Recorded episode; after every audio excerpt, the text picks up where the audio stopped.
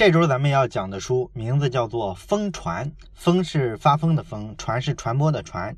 这个疯传是什么意思呢？大概就是说呢，一样什么东西在人群之中呢，得到了非常疯狂、非常广泛的传播。那这本书呢，其实是咱们听众哈，好几个朋友都留言留过，说想听这本书的解读。那我呢也很早就答应了，但是呢一直没有讲。因为中间我有些原本计划讲的书，我自己觉得还是挺重要的，经常就讲完一本啊，接着讲自己按计划要讲的那些书去了。所以很多朋友推荐的书，我答应倒是答应下来了，但是一直没讲，这就给大伙挖了一堆坑。答应的越来越多之后，这个坑呢又填不上了，这就导致呢我看起来越来越坑你们了。不过呢，既然答应了，那肯定是要讲的，坑特别多，大坑套小坑，一个一个去填呗。所以呢，从这周开始，我集中几周讲一下咱们。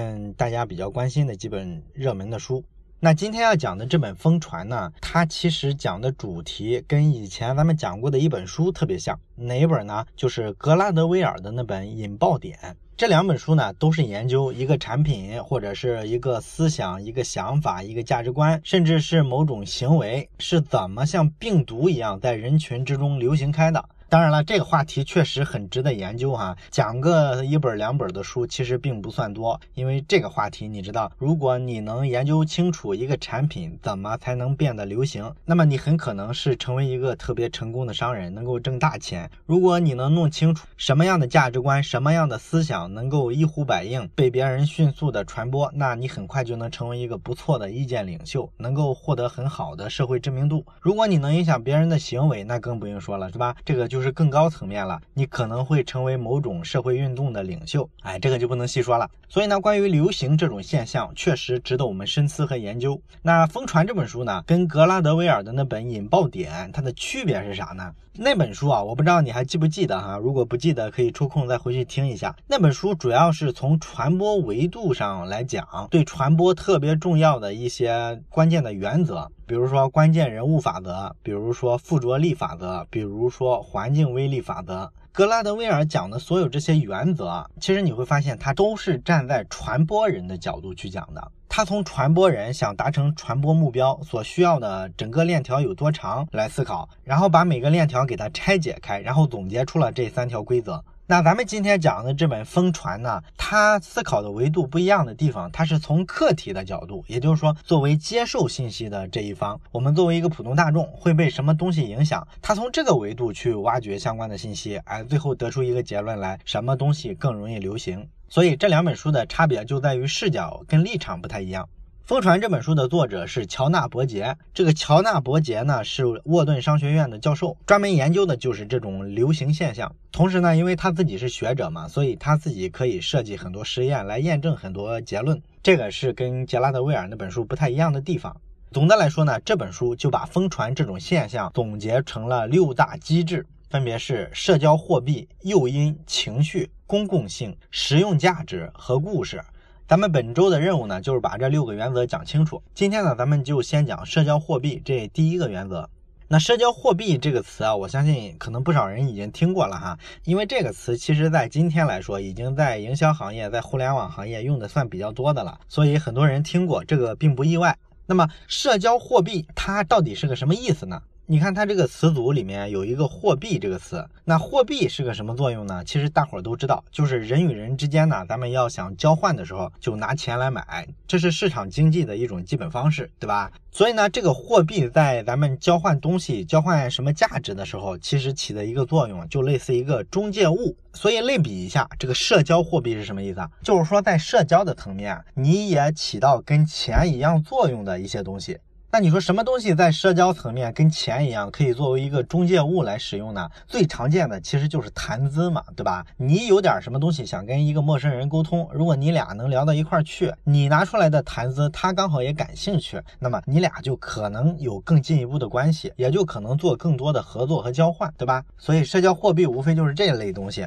咱打个比方吧，比如说 iPhone 七刚出的时候，当时要买 iPhone 七还得排队呢，所以市面上的 iPhone 七手机就比较稀缺。但是当时有一个视频特别火，有一个美国的小哥，他呢就把这个 iPhone 七啊扔到一个搅拌机里面去，然后打开搅拌机，直接把这个 iPhone 七给搅碎了，搅成渣了。哎，这个视频在网上一发，基本就火遍全球。你想想是吧？你看了之后会什么反应呢？你肯定觉得我靠，太残暴了，简直是暴殄天物啊！不要给我啊！然后你跟你朋友聊天的时候，如果聊起什么 iPhone 新出的手机，要买手机什么这种话题的时候，你很自然的就会想到这个视频，然后你就会说，哎呀，我给你看一视频特牛逼，然后你把视频的链接就转给了他，他也再看了一遍，他又觉得很惊讶，完了他再给他的朋友再转发。所以这视频就火起来了，对吧？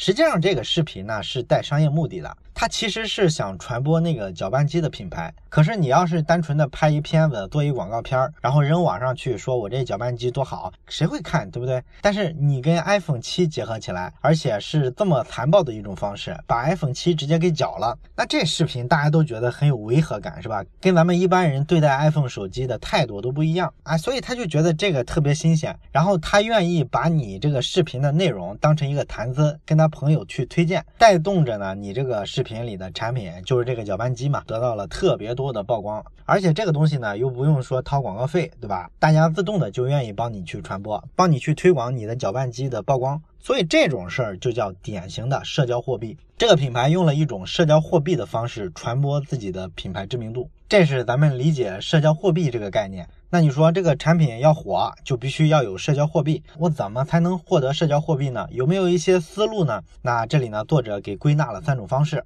一种叫做提供一个有感染力或者有吸引力的情节，第二种方式叫做设计一个杠杆游戏，第三种方式叫设计一种归属感。咱们分别来看一下，先看第一个感染力和吸引力，这个是什么意思呢？因为所谓的社交货币，咱们刚才讲了，就是你在其他人面前是能提起来的，提起来的时候呢，一定要说对你本身是有好处的。这个好处体现在哪儿呢？就是你把这事儿讲出来之后啊，周围所有的人都很惊讶。你说咱们人为什么说会希望周围的人听我讲完一件事儿之后觉得特别惊讶？其实就是因为啊，这种惊讶背后，你能从我身上看到的是我的人格上的感染力，它会增加我在人群之中的吸引力。也就是说，这是一个社交上的潜在的需求。所以这就意味着啥呢？你想把一个产品啊，一个想法想把它推广的时候，你一定要想办法设计的这个社交货币啊，让它酷一点，另类一点。这样呢，别人知道这件事儿之后，他就很愿意把你这件事儿传播出去，因为传播出去就意味着他也是个很酷的人，他也是个很潮流的人。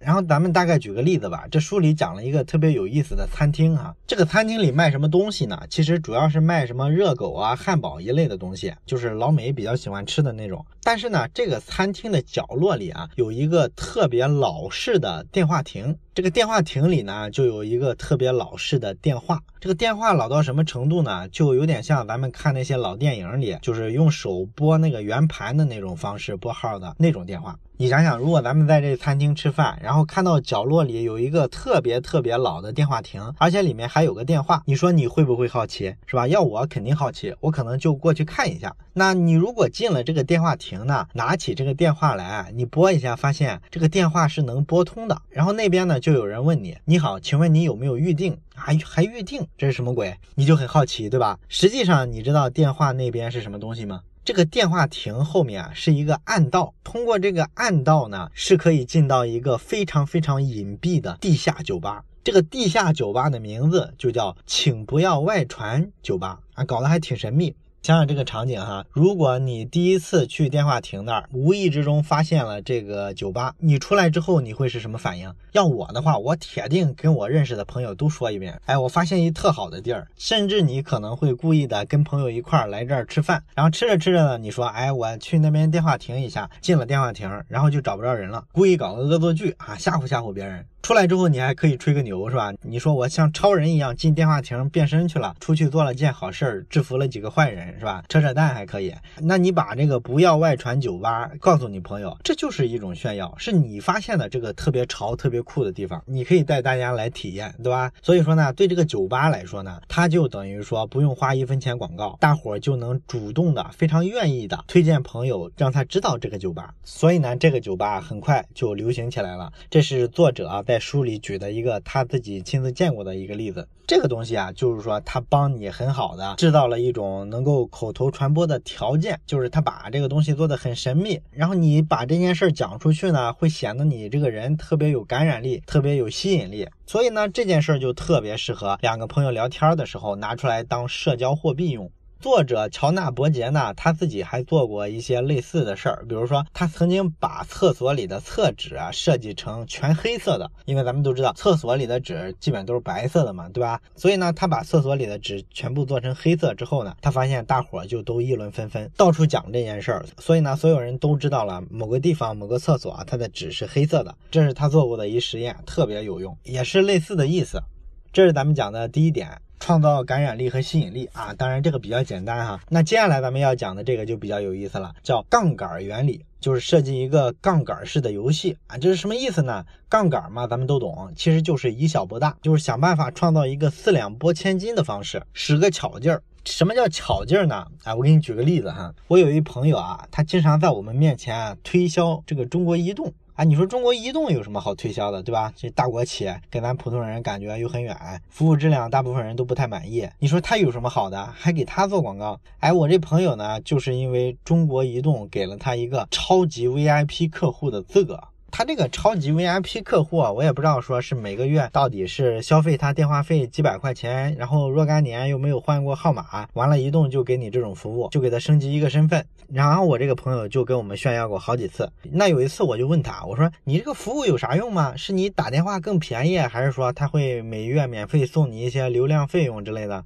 他说这些都没有。那没有你这个超级 VIP 有什么用？哎，然后他说了实话，他说这个所谓的超级 VIP 啊，其实就是一个服务，什么服务呢？就是他呢有一个专属的客服经理，给他提供各种咨询之类的服务。而像咱们一般人呢，比如你打这个幺零零八六的时候啊，这个客服啊往往是随机的啊。你想想，那个客服不是一接电话都会先报自己的号码吗？我是多少号客服为您服务。我们面对的这个客服人员就是不确定的，他这边这个所谓的特权呢，其实无非就是把这个客服给他固定下来啊，就这么一点区别。但是就是这个东西呢，就让他觉得这事儿特别重要，他会拿到他的好朋友面前来聊这件事儿啊，这个就是非常典型的杠杆原理，用了一个特别微不足道的小恩小惠，就让别人主动的用口碑去帮他做传播，哎，这是一个比较典型的例子，对吧？其实类似这样的套路，有些航空公司是比较擅长的。你比如说，二零一零年的时候，当时奥斯卡提名的最佳影片奖有一个候选的电影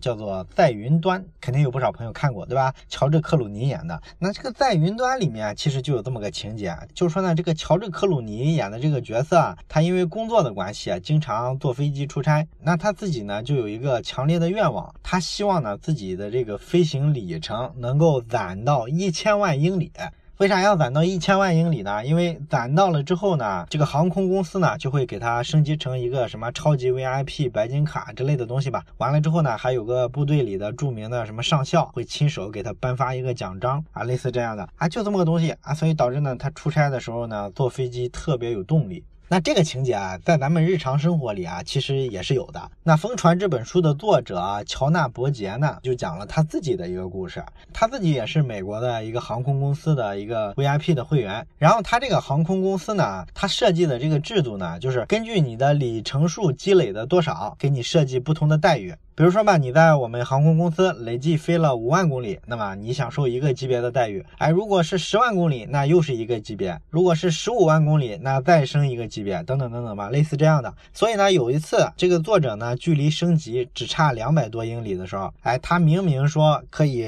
从一个城市直飞另一个城市，但是呢，他非要去买一个中间带中转的那种机票，非要飞到另外一个第三方城市经停一下，然后再飞过去，就为了说稍微。迂回一下，多一点飞行线路啊，就这么个目的。但是他回想起来呢，他觉得人家这个杠杆原则、杠杆游戏是吧，玩的多溜是吧，自己就中计了。当然，这种方式并不是每家航空公司都采用的。其实有很多航空公司啊，它就不这么做。咱们见的比较多的航空公司的营销套路，可能主要就是说给你一些折扣，或者说兑换一些免费的里程数啊，都有这种，对吧？你比如说，好多年前我就在机场被这个航空公司的人啊要求说办一个什么凤凰知音卡，那个东西我相信也有朋友有吧。然后这个卡呢，无非就是说积累一下你每年坐飞机的行程，积累进去之后呢，它就可以返给你一些所谓的免费的里程。他希望用这种促销的方式去刺激你多去买机票，多出去玩，多坐飞机出行，无非就这目的，对吧？但是这个什么凤凰知音卡送给我的所有积分，我一次都没有用过啊！为啥不用呢？其实非常简单，对吧？坐飞机还是得有比较远的行程的时候才会去做，而且呢，一般坐飞机来说，它就不是说你机票钱给我便宜点儿，甚至给我免了，我就会出去。它整体来说要耗费你的成本是非常高的，你落地之后的住宿啊、吃饭啊什么的都得花。挺多钱，然后更重要的是你的时间成本特别高。你坐飞机出去玩一趟，其实需要特别大的一个空，但是通常来说呢，你时间上没有协调好，你是不会出去的。所以呢，这个免费里程我是一次都没用过，导致全部过期了。那《疯传》这本书里呢，也披露了一个美国的数据。他说呢，像美联航呢，一九八一年开始就开始搞这一套服务了，就是根据你积累的行程数，然后给你一个机票打折啊，甚至是免费的赠送一些里程。那么从一九八一年到今天呢，有一点八亿的美国乘客都积累了这个里程数，但是呢，每年真的去兑换的不到百分之十。这个换算出来呢，大概每年是一千九百四十万英里的里程数免费的赠送出去了，但是没有人兑换啊！你想想，这个多大一个优惠是吧？都没人理，这就说明啥？这个套路不好使。但是其实它付出的成本，你说高吗？其实挺高的。如果所有的用户都去兑换的话，其实航空公司这方面花的营销费用算是不少了呢。但是它效果就不如说杠杆原理，非常低成本又非常简单，就可能调动了你的这个积极性，让你愿意说去多飞一下，对吧？当然，这个杠杆原理啊，咱们之前讲什么增长黑客之类的，多少的也都提过这一层的意思。包括说咱们讲的比较多的就是游戏行业，对吧？游戏行业为什么老是出那个游戏的排名呢？这个玩家之间为什么要给你一个积分呢？其实非常简单，就是给你一个简单直接的刺激，告诉你你现在是几级，你距离下一级还差多远，然后你跑赢了多少人，多少人在你面前领先。人性嘛就是这样，这个东西一刺激你，你就受不了，是吧？哎，你非要排到他前面去。包括说微信运动也是一样，对不对？咱以前也讲过，好多人不经常把这个手机绑在狗身上吗？让狗替你跑，你就为了这个微信运动冲到第一。前两天我还看朋友圈一文章，说这个微信运动啊，其实你没有必要绑在狗身上，为啥呢？你绑狗身上，它也走不了多少步，而且你为了增加步数，还得让狗出去玩，你还得带它出去遛啊，你自己也不轻松嘛。实际上，研究一下微信运动的这个算法，你就会发现，微信运动的这个步数的增加，它是怎么算的呢？它并不是根据位移，也就是说，它并不是根据你位置走了多远，然后除以每一步的长度算出来你走多少步。它其实只计算一个变量，就是你的前后摆动这个幅度。因为咱们走路的时候是有身体啊或者四肢的摆动嘛，所以它实际上是感应这个东西。哎，那有人就很聪明，那还用绑在狗身上吗？我直接绑在家里的那个招。财猫的那个胳膊上，那个招财猫的胳膊不是不停的摇吗？你绑那上面，你那个微信步数不每天都是第一名吗？当然这个题外话了啊。总之呢，咱们的意思就是说，人天生是特别热爱跟别人做比较的。咱们之前节目里也讲过幸福感这个话题，你还记不记得？幸福感这个东西啊，它就是来源于你在人群之中的相对位置。我如果在我生活的这个群体里面相对位置比较高，那我就觉得比较幸福；我如果比较低，那我就不幸福。这个并不是绝对位置决定的。你比如说，我给你两份工作，一份呢每年能挣五万块钱，另一份呢每年能挣十万块钱。你说单纯的比数字，谁都知道是吧？应该选那个十万块钱的吗？可是如果加上环境因素，那就难说了。你比如说那个五万块钱的工作啊，他所干的事情所在的这个行业呢，平均收入是两万五啊，也就是说你比平均水平高一倍。那那个十万块钱的工作呢，他所处的这个行业啊，平均收入是二十万，也就是说你比绝大部分人要低一倍。那这时候我问你，你会怎么选？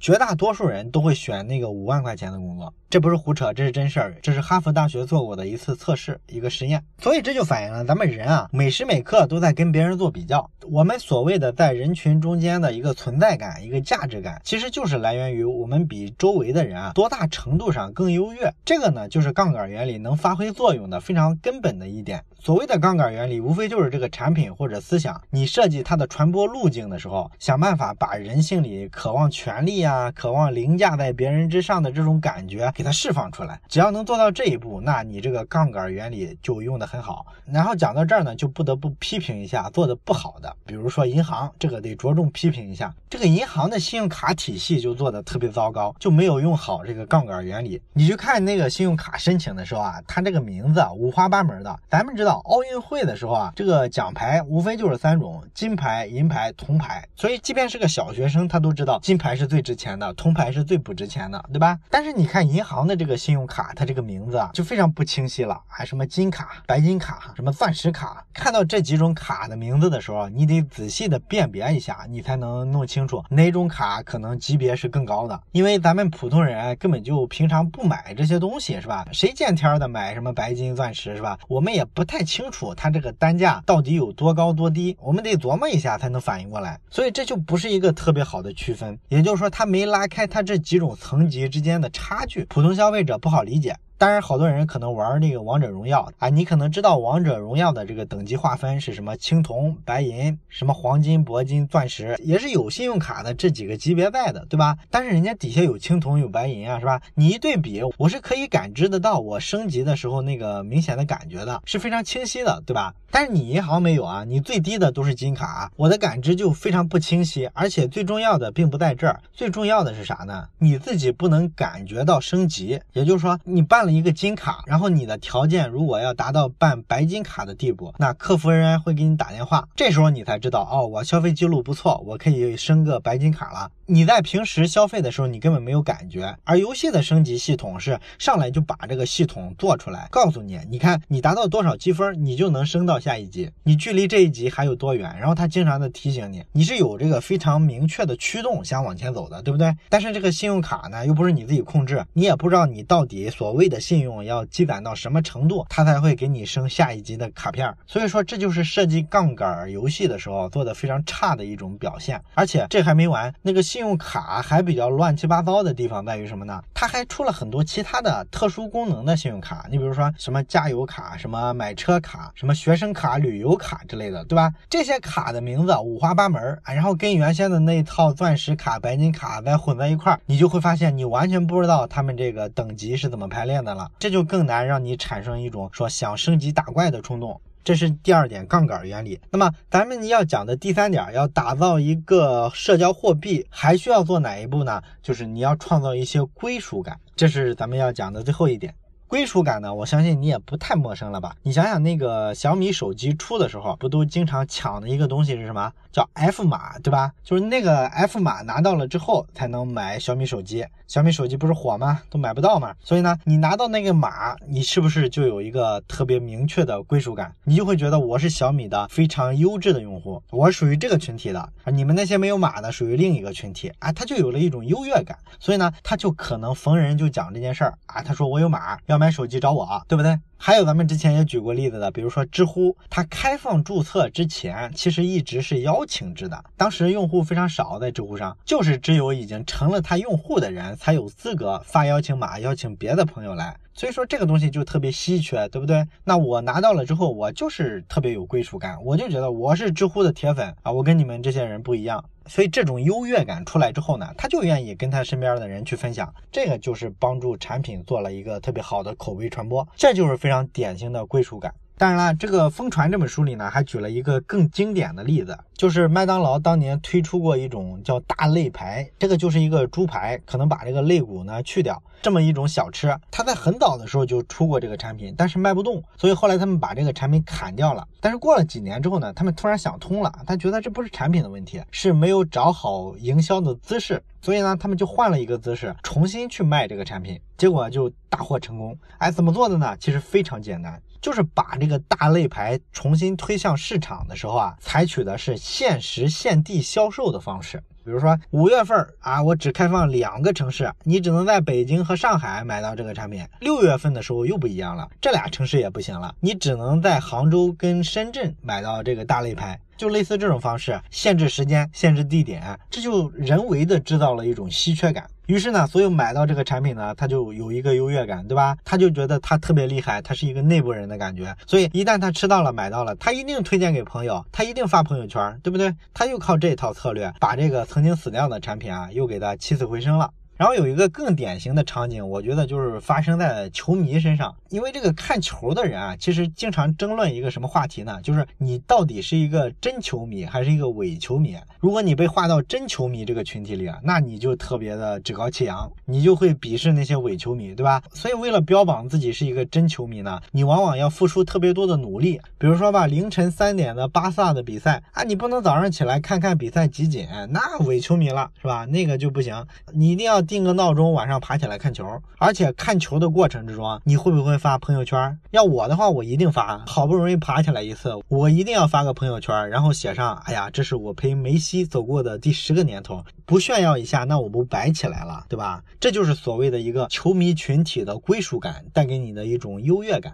当然了，有些比较会玩的体育类的产品，它已经发现这个原理，它主动的去迎合你这种归属感。哎，比如说吧，你看腾讯体育啊，它现在卖的那些直播，你比如说看 NBA 吧，很多都是付费的，对吧？而且它这个付费套餐，我觉得特别有意思的一点是什么呢？咱原先的那些视频网站，你像优酷啊、爱奇艺啊，都是什么呢？你充一个会员，完了之后呢，这个会员呢就可以看所有的付费的内容，然后还可以免广告。但是它这个腾讯体育做的这个直播啊，很有意思，它不是说让你充一个费用，然后可以看所有的球队，它是让你做一种选择，你是哪个队的球迷，你充值完了之后就变成这个队的专属会员。这个就厉害了。我要是湖人的球迷，那我就是湖人的专属会员；我要是凯尔特人的球迷，那我就是凯尔特人的专属会员。然后他所有的这个内容产品围绕着你这个专属身份给你打造一下。比如说你每场比赛之后可以获得一个什么纯享版，就是把这个广告呀、暂停啊全部剪掉，可以非常流畅的看一遍这个比赛。这个东西呢都是非会员或者其他队的会员所没有的一个东西。所以呢，你碰到说同一个球队的球迷的时候，你就很乐意跟他说。我为了看我们球队的这个比赛，我花了多少钱充了个什么会员，这就是一个很自然的聊天的一个场景了，对吧？啊，所以说呢，这个归属感对于打造社交货币是非常重要的一点。